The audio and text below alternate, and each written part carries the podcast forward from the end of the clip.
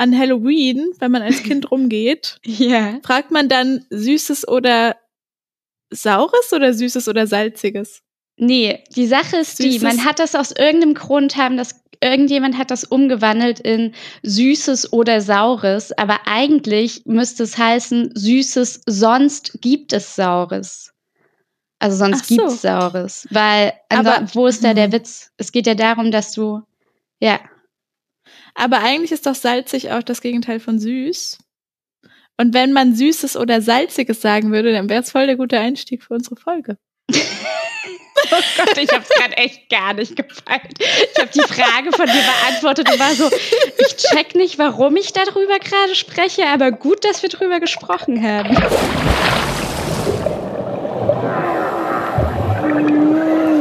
Treibholz. Der Ozeanographie-Podcast mit Maxi und Ronja. Naja, es geht auf jeden Fall immer noch ein bisschen um Grundwasser, aber auch wieder um das Meer. Und heute tatsächlich wirklich zum allerletzten Mal. Auch wenn wir wahrscheinlich noch länger darüber sprechen könnten, aber wir haben selber einfach keine Lust mehr. Ja, deshalb. Heute das letzte Mal Grundwasser. Versprochen. Ja, dann, dann fange ich doch einfach an. Okay, go. Ich habe nämlich zu Unterwasserquellen recherchiert. Und diese Unterwasserquellen entspringen einem ganz bestimmten Gestein, würde ich sagen. Aber darauf gehe ich jetzt nicht ein. Das erwähne ich später mal ganz kurz und dann können alle danach recherchieren. Mhm. Grundwasser entspringt ja öfter mal einer Quelle, wenn es weit hinunter gesickert ist. Mhm. Das bedeutet, ähm, es fließt so dem mit dem natürlichen Gefälle. Und normalerweise äh, endet diese Quelle dann quasi in einen Bach oder in einen Fluss. Wenn das Wasser diesem natürlichen Gefälle folgen kann, nennt man das dann Grundwasserflut. mhm. Und als Grundwasservorfluter wird dann der Bach oder der Fluss, in den das Grundwasser fließt, bezeichnet. Also quasi, dass äh, die Quelle fließt in ein Gewässer, das schon fließt. Das Ja. ist so der normale Zustand. Wenn der Grundwasservorfluter aber ein Meer ist, dann äh, fließt das Wasser nicht in etwas, was schon fließt, sondern in ein stehendes Gewässer. Und in diesem Fall ist dann, ähm, ist dann das Meer der Grundwasserfluter. Hä, Moment. Ja. Aber das Meer ist doch kein stehendes Gewässer. Nein, es ist kein stehendes Gewässer, aber es ist auch nicht so ein fließendes Gewässer wie Flüsse oder Bäche. Ah, okay. Ja, doch. Also es ist halt nicht diese eine bestimmte Richtung, in die es fließt. Mhm. Und wenn dieser Grundwasserfluter höher ist als die Quelle selber, dann entsteht eine Unterwasserquelle. Das ist die Definition für eine Unterwasserquelle. Einfach nur, wenn der Meeresspiegel höher ist als der Grundwasserspiegel quasi. Äh, ja, beziehungsweise, ich weiß gar nicht, aber die Quelle ist doch nicht automatisch der Grundwasserspiegel, oder? Ach so, die Quelle. Ja, verstehe. Genau, also die Quelle, also so klar ist der, der, der Grundwasserspiegel dann auch niedriger, weil sich dann, weil sich dann wahrscheinlich alles unter dem Wasser befindet. Eh, ja. Würde ich Ja, jetzt gut, sagen. auf jeden Fall die, auf jeden Fall die Quelle. Und diese, dieses Grundwasser, was quasi von, von unten in das Meer hineinfließt, Mhm. wird auch als Karstwasser bezeichnet. Beziehungsweise dann auch als Karstquelle. Und dieses Karst, äh, und das wird so bezeichnet, weil es aus einem Karstsystem entspringt. Und das ist dieser Boden. Das ist eine Art Geländeform, die gibt es sowohl unter Wasser als auch oberhalb vom Wasser. Mhm. Und ich kann es nicht genauer erläutern, aber irgendwie schien das sehr wichtig. Und wer mehr dazu wissen will, muss das selber recherchieren. Meine Erklärungen dazu hören hier auf. Okay, aber die Quelle ist tatsächlich unter dem Meer. Oder ist sie so versetzt vom Meer und schlängelt sich dann irgendwie. Also kann ich mir das vorstellen, dass das Grundwasser dann direkt am Meeresboden ins Meer rein blubbert? Ja, das, das kannst du dir so vorstellen. Und man sieht dieses äh, Grundwasser dann tatsächlich auch an der Meere, Meeresoberfläche, wenn es dann irgendwann in, das kann glaube ich in verschiedenen Schüben oder ständig quasi seiner Quelle entspringen. Mhm. Und weil das ja Süßwasser ist, ist das Wasser weniger salzig und dementsprechend hat es eine kleinere Dichte und kann aufsteigen. Und dann sieht man auf der, auf der Meeresoberfläche äh, große, also metergroße, flächige Kreise, die auch glatter sind als die, als die dann geriffelte Umgebung. Uh, und das sind dann das diese ja cool. Süßwasserquelle, also nicht die Quellen mehr, sondern Süßwasser ist das dann, was aus den Quellen entsprungen ist. Hm, witzig, sowas würde ich gerne mal sehen eigentlich. Kann man das sehen? Oh, ich habe gar nicht nach Bildern geschaut. Aber ich weiß nicht, ob, das, ob dieser Unterschied dann so krass ist. Obwohl doch, wahrscheinlich schon. Und das ist eine Art von Wasser oder von Grundwasser, die sich unter dem Meer befindet. Es gibt nämlich noch eine und die liegt wesentlich tiefer als diese Grundwasserquellen, nämlich so tief, dass gar keine Quellen mehr entstehen können.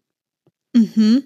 Und weil es so schwierig ist, das aufzuspüren, haben sie, also man weiß, dass es da, äh, das da inzwischen gibt, aber es ist schwierig, da einfach Bohrungen äh, stattfinden zu lassen, sondern es muss erstmal genau ermittelt werden, wie tief liegt dieses Grundwasser überhaupt, wie verläuft das, wie kommt man da am besten ran. Um das dann rauszufinden, gibt es solche installiert man äh, so ein Netzwerk von elektromagnetischen Sensoren am Meeresboden. Mhm. Und mit Spezialelektroden wird dann Strom ins Wasser beziehungsweise direkt auf den Untergrund des Wassers, auf den Wasseruntergrund geleitet.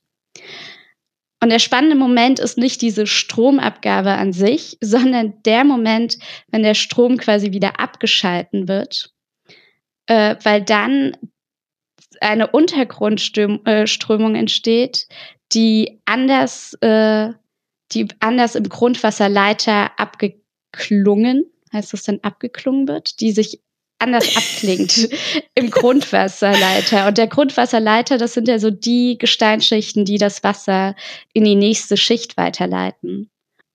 Und diese Daten nimmt man dann auf, um dann zu berechnen, wie der Aufbau des Untergrunds ist. Um dann irgendwann mal äh, Bohrungen stattfinden lassen, ich, äh, stattfinden zu lassen. Ich kann leider gerade nicht sagen, bei was für einem Stand die so sind in ihrer Forschung. Das ist ja aber ganz schön abgefahren. Ja.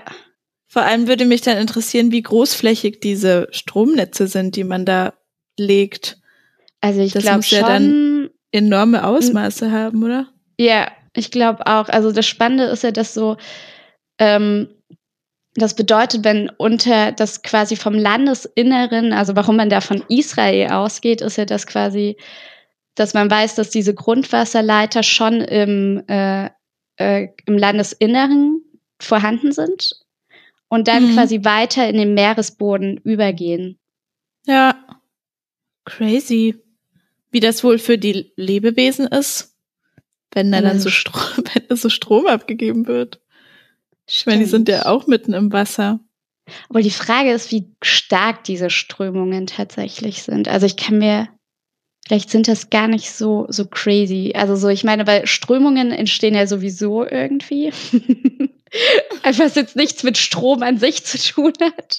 Aber ich gerade sagen, bei welcher Definition von Strom sind wir gerade? Nein, weil diese, nein, weil ja, weil ja diese Untergrundströmungen durch diesen Strom ja auch tatsächlich entstehen. Also, oh Gott. Ja, und Hört ich euch glaube trotzdem halt, nochmal unsere Frage Strömungsfolge an. Ja, stimmt. Und die Frage ist ja, wie stark äh, müssen Ström, äh, muss Strom sein, um eine Strömung auszulösen. Und vielleicht muss es gar nicht so stark sein, dass es so krass bemerkbar ist. Aber vielleicht ist es auch nicht geil. Ach so, es wär, ich weiß gerade gar nicht, warum es Strömungen auslöst. Hast du das gerade gesagt? Ja, ich habe das, also so, ich oh. habe es natürlich nicht wunderschön erklärt, weil es ich dachte, das klingt einfach anders ab und dann merkt man das irgendwie. Ah, genau, aber das, sind, das ist eine Untergrundströmung, die abklingen muss. Ah, verstehe. Genau.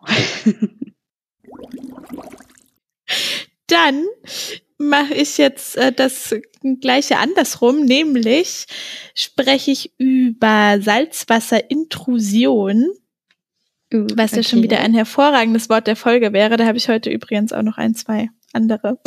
Oh, krass. Ich glaube, vielleicht, vielleicht kannst du noch ein bisschen, kannst du noch so ein extra Wort der Folge machen. Ich, Nee, aber mein extra Wort ist in die Kreatur der Folge eingewoben, deshalb. oh, clever. Sehr clever. Ähm, auf jeden Fall, Salzwasserintrusion ist genau das Gegenteil von dem, was du gerade erklärt hast, nämlich das Eindringen von Salzwasser ins Grundwasser beziehungsweise in den Grundwasserleiter. Mhm. Und ähm, das spielt sich in fast allen Küstengebieten ab und Mhm. zwar als ganz natürlicher Prozess. Weil, wie du gerade auch schon gesagt hast, und auch hier können wir wie in jeder zweiten Folge die Dichtefolge verlinken, ähm, weil Salzwasser eine höhere Dichte hat als Süßwasser Mhm. und deshalb ähm, der Druck einer Salzwassersäule auch höher ist Höher. als der einer gleich hohen Süßwassersäule. Ha.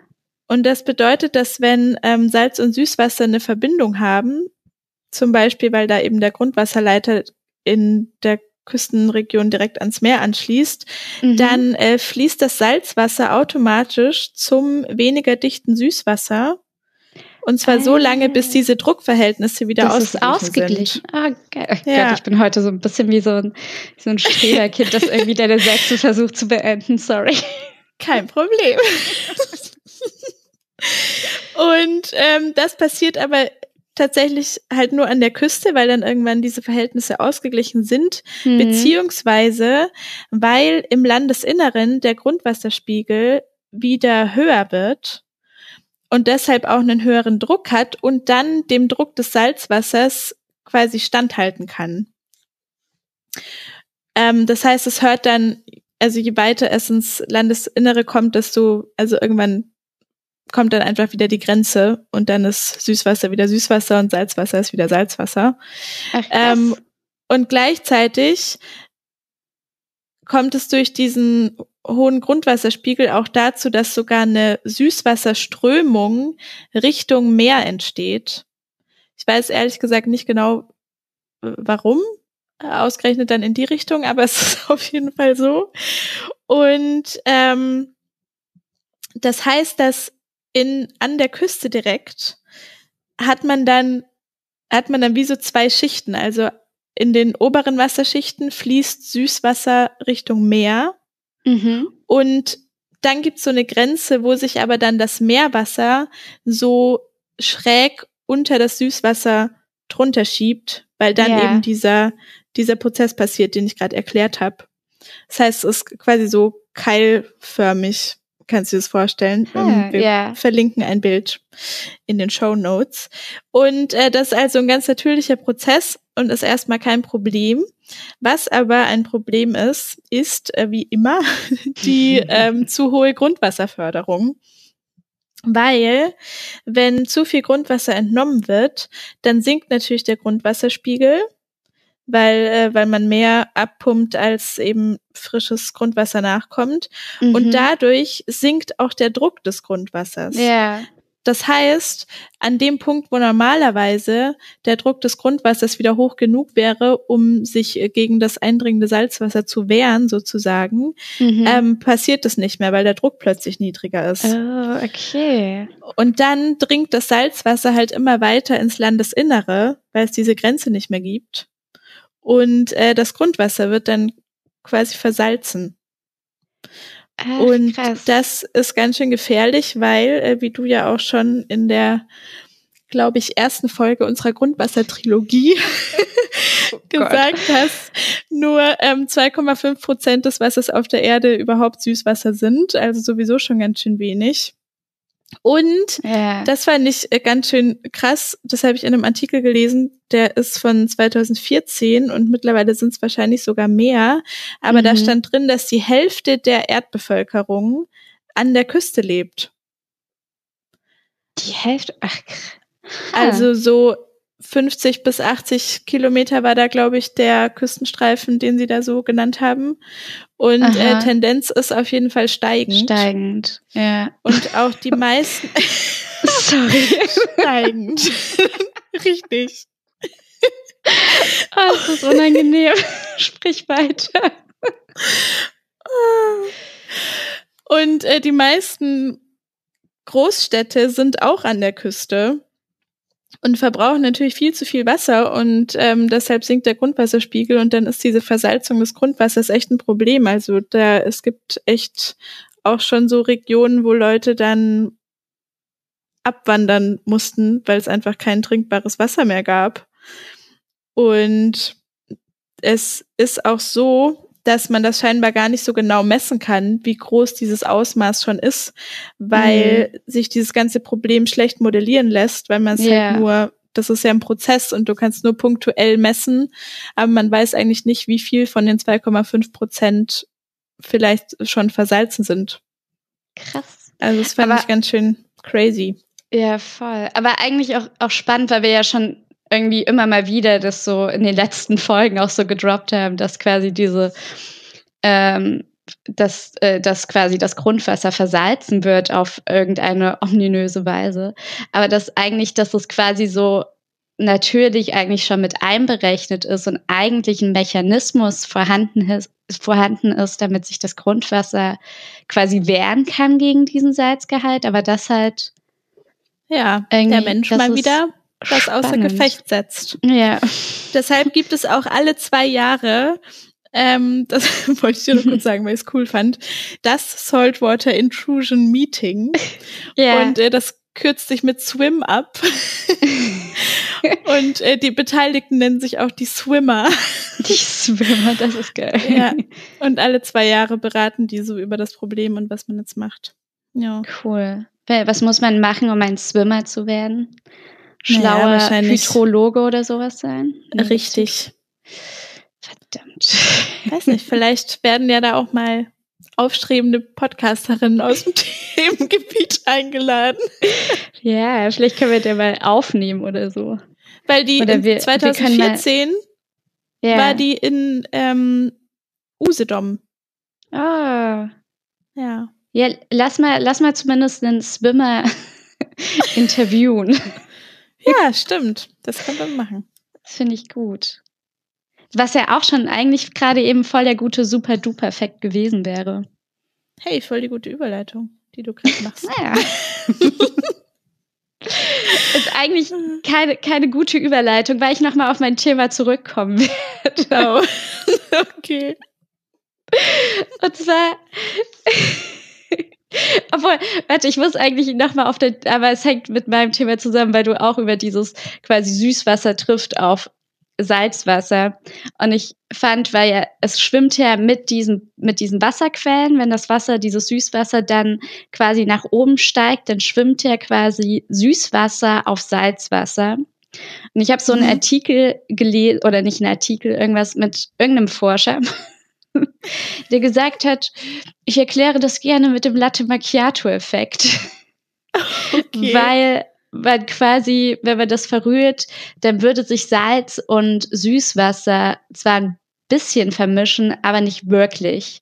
Mhm. Und ich wusste nicht, scheinbar stimmt es. Ich dachte, wenn man Milch und Kaffee verm äh, vermischt, dann vermischt sich das. Aber das vermischt sich scheinbar auch nicht wirklich. Hä? Klar vermischt sich das, wenn ich, wenn ich Milch in meinen Kaffee mache und dann rühre, dann wird Also wahrscheinlich schwimmt ja erstmal die, was schwimmt die Milch auf dem Kaffee, aber da stand, die würden sich nicht richtig vermischen. Und, es bei, und ich als Nicht-Kaffeetrinker weiß das leider nicht, ja. was da passiert. Doch. Okay, Krass. dann äh, trinkt dieser Forscher vielleicht auch keinen Kaffee. Ja, oder es ist bei Latte Macchiato was anderes als bei Kaffee mit Milch. Das sind die Verhältnisse äh. ganz anders. Oder es vermischt also, sich erst, weil ja dann noch der Rühr, also die Rührbewegung noch anhält vielleicht. Und hm. mit der Zeit würde sich das wieder trennen vielleicht. Hm. Absolut keine Ahnung, was mit Kaffee passiert.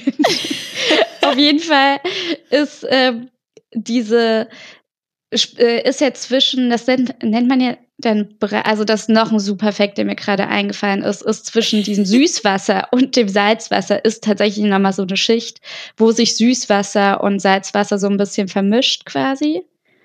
aber dann innerhalb diese, und das nennt man ja dann Brackwasser. Brack? Nennt man das so? Ja. Brack, Oder? Brackwasser? Wahrscheinlich. Ja. Und diese, CK. diese Süßwasserschicht, die dann ähm, quasi auf dem äh, Salzwasser schwimmt, die nennt man Süßwasserlinsen. Linsen. Ja, Okay. und ich muss bei Linsen automatisch sehr oft an Schokolinsen denken. Ich musste gerade an rote Aber- Linsen im Curry denken. Äh, nee, aber weil, weil, so, weil, Linsendahl. so, weil diese Linsen sind halt wirklich sehr, sehr klein. ah, aber sind das dann, heißen dann diese runden Stellen, von denen du vorhin gesprochen hast? ja, das meine ich. Das sind diese Ach so, die Linsen. heißen, Li ah ja, ja, das macht ja Genau. dann Sinn mit der Form. Also diese metergroßen Linsen, äh, äh, Süßwasserkreise, die sich bilden, die nennt man Süßwasserlinsen. Und weltweit sind scheinbar ungefähr dreieinhalb Milliarden Menschen, was knapp die Hälfte der Menschheit wäre, von diesen Linsen abhängig. Also von diesen Wasserlinsen.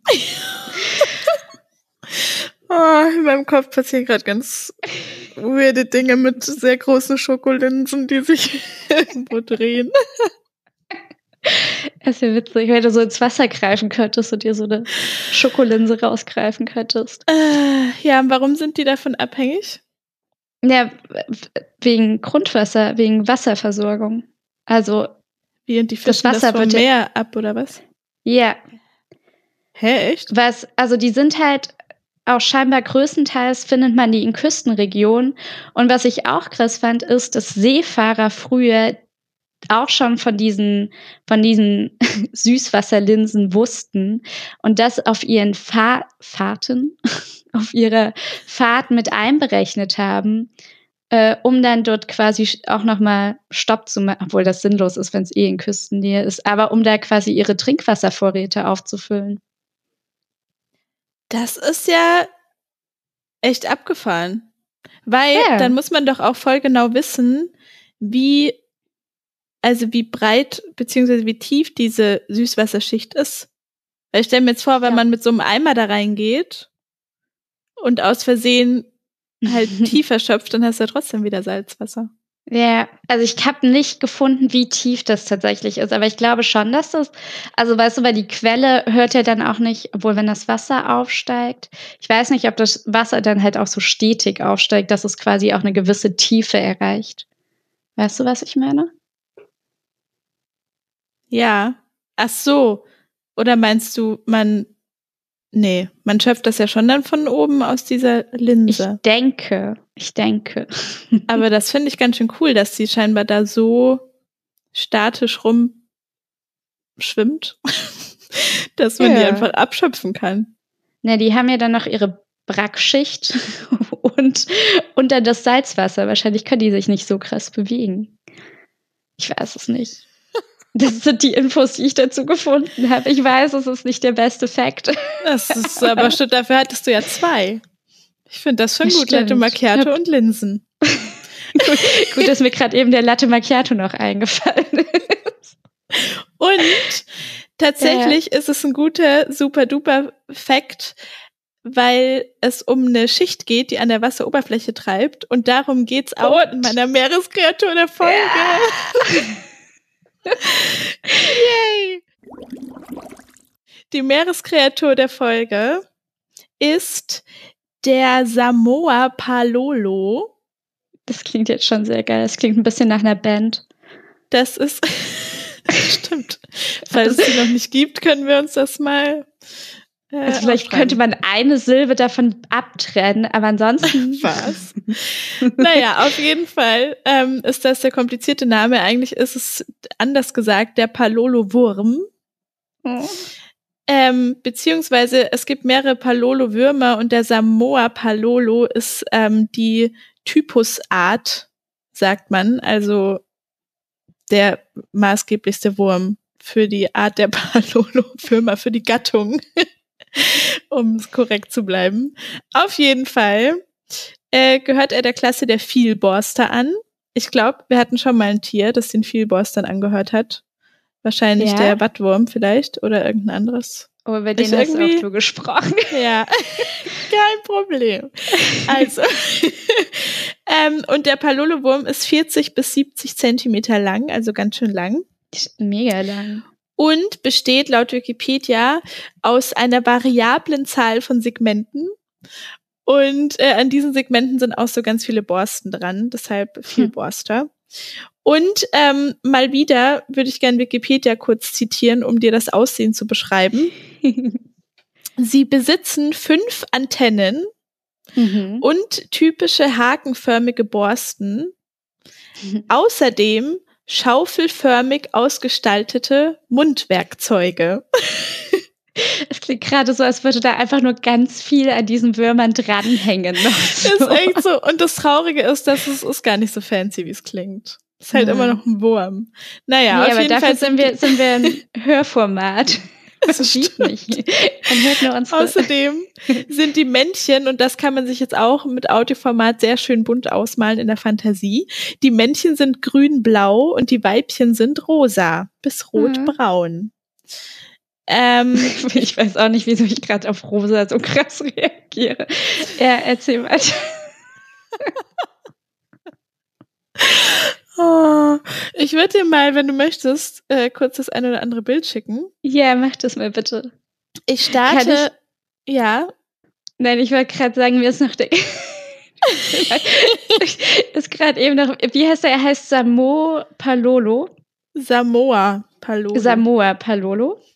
Ja. Das klingt wie, als würde so, weißt du, so, es hätten so unterschiedliche Menschen. Der eine hätte das Palolo-Projekt und der andere das Sam- Samoa-Projekt und dann machen die zwei zusammen Musik. Und dann sind sie, so klingt das. Stimmt. Aber Samoa ist tatsächlich äh, eine Insel in Ozeanien, irgendwo da rechts von Australien. Hm. Ich glaube, dass diese Würmer da vielleicht ihren, ihr Haupthabitat das haben. klingt, das klingt ziemlich logisch. Ja, aber das, ähm, da komme ich gleich nochmal drauf. Ich schicke dir jetzt erstmal, ich muss dir die Links leider gezielt schicken, weil wenn man einfach über Google Bildersuche geht, dann ist die Suche nicht sehr ergiebig. Ähm, das erste Bild ist ein Close-up vom vorderen Teil des Wurms. Ja, ich öffne es. Also ich öffne jetzt den Palolo-Wurm. Uh, er sieht schon fancy aus. Das ist so ein, der, der sieht sehr flach aus irgendwie aus von dieser Perspektive. Und hat so, ist so ein ganz, hat so mehrere so Glieder, die aneinander, nennt man das Glieder? Glied, Ja, ich glaube, das ist die variable Zahl von Segmenten, könnte ich mir Oh, die vorstellen. Variable. das ist so schön. Also er hat eine sehr hohe Zahl an variablen Segmenten und dann sind da ganz viele kleine Füßchen, die ein bisschen gestreift sind. Weiß, also weiße Füßchen mit ganz kleinen roten Streifen und darüber sind nochmal sowas wie Härchen, Tentakelchen. Was hast ja, du gesagt? das äh, Borsten. Es ist ja ein Ach, das sind die. Borsten. Mhm. Und vorne sind so dann so Antennen. Sehr, die sehen irgendwie auch sehr. Es ist, es, ich überlege gerade, woran es mich erinnert. Ich finde, es sieht nämlich auch nicht sehr, also es sieht, ich glaube, dieses Tier hat Potenzial zum eklig aussehen. Aber dadurch, dass das so ein dran ist, sieht das eigentlich, hat das eine sehr besondere Ästhetik gerade. Ja, aber ich kann sie ja nicht gut beschreiben. und es ist ein weiblicher Wurm offensichtlich, weil er so äh, rosa-rötlich gefärbt ist. Ah, stimmt. Ja, es hat so was Lachsfarbenes irgendwie. Ja, das stimmt. Äh, Nicht zu verwechseln mit dem Und- Lachs, aber. äh, unnötig. Und dann, Okay. und dann so, und es hat auch so eine, ein, ein, ein Segment ist sehr, sehr weiß. Stimmt. Aber vielleicht war das der Blitz vom Fotografieren oder so. Man Oder er weiß krank. Nicht. Naja, oder ich kann mir schon vorstellen, dass der Wurm halt, ähm, dass der Kopfbereich einfach nochmal irgendwie abgeteilt ist. Vielleicht ist es sowas wie ein stimmt. Gelenk. Vielleicht also, ist es auch nochmal besonders beweglich da. Ja. Äh, ich komme jetzt mal zu dem Besonderen Mhm. dieses Wesens, weil das komplette Bild kann ich dir jetzt nicht schicken, weil ich ja nur einen Screenshot davon habe. Aber ähm, wir werden das irgendwie zugänglich machen. Ähm, es gibt nämlich noch einen hinteren Teil Beziehungsweise, ich fange anders an. Das Besondere an dem Palolo-Wurm ist das besondere Fortpflanzungsverhalten. Mhm. Und zwar ist es so, dass es zweimal im Jahr bei den Palolo-Würmern zu einer Massenfortpflanzung kommt, beziehungsweise zu einer sehr massenhaften Bildung von Geschlechtsprodukten. Das erkläre ich gleich genauer. Davor will ich aber noch sagen, dass äh, sich diese Fortpflanzung stark am Mond und an den Gezeiten orientiert. Und zwar Mhm. wirklich so stark, dass man weiß, dass zum Beispiel in Samoa, also Ja. da an der Küste, die Wo du sogenannte denkst, dass dieser Wurm herkommen könnte. ja, die sogenannte kleine Palolo-Zeit am zweiten und dritten Tag nach dem dritten Mondviertel im Oktober stattfindet. Oh Gott, was? Und die große Palolo-Paarungszeit genau einen Monat später. werden auf Samoa dann auch Fest gefeiert Ja, in diesen Zeiten? tatsächlich. Äh, die enden Ah. aber nicht besonders gut für den Wurm. Aber das, Oh. ah, ich wollte ja eigentlich einen Disclaimer machen, dass ich schon wieder mit einer nicht so guten Nachricht aufhöre. Aber okay, ich Jetzt sag erstmal oh, weiterhin sorry. was Cooles, kein Problem. Ja. Ähm, und zwar diese Würmer, die machen eine Metamorphose durch hin zur Geschlechtsreife sozusagen. Und Mhm. zwar, und hier kommt das ähm, Wort der Folge, das inoffizielle, nennt man das Epitokie, Hm. was da passiert. Und das heißt, die Würmer werden in diesem Prozess von kriechenden sogenannten Atoken zu Ja. frei schwimmenden, geschlechtsreifen Würmern, die dann Epitoken heißen. Ha, heißt das, die, die kriechen vorher so, so am Meeresgrund rum oder so Ja, in Küstenregionen eher? Ja, und auch in so ähm, Riffen und Algengewüchs und so.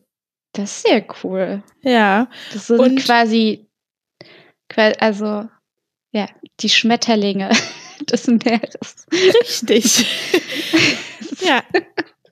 Das ist Ja. Hast du schön gesagt. Und wenn die dann geschlechtsreif sind, dann produzieren die eben zu diese zweimal im Jahr zur Paarungszeit ähm, Mhm. Eier beziehungsweise Spermien.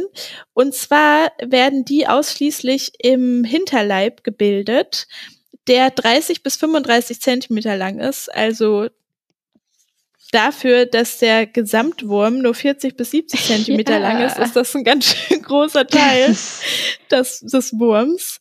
Und jetzt, jetzt kommt das Abgefahrene, denn wenn es dann soweit ist, dann schnüren sowohl Männchen als auch Weibchen diesen Hinterkörper ab Und das sind die Produkte.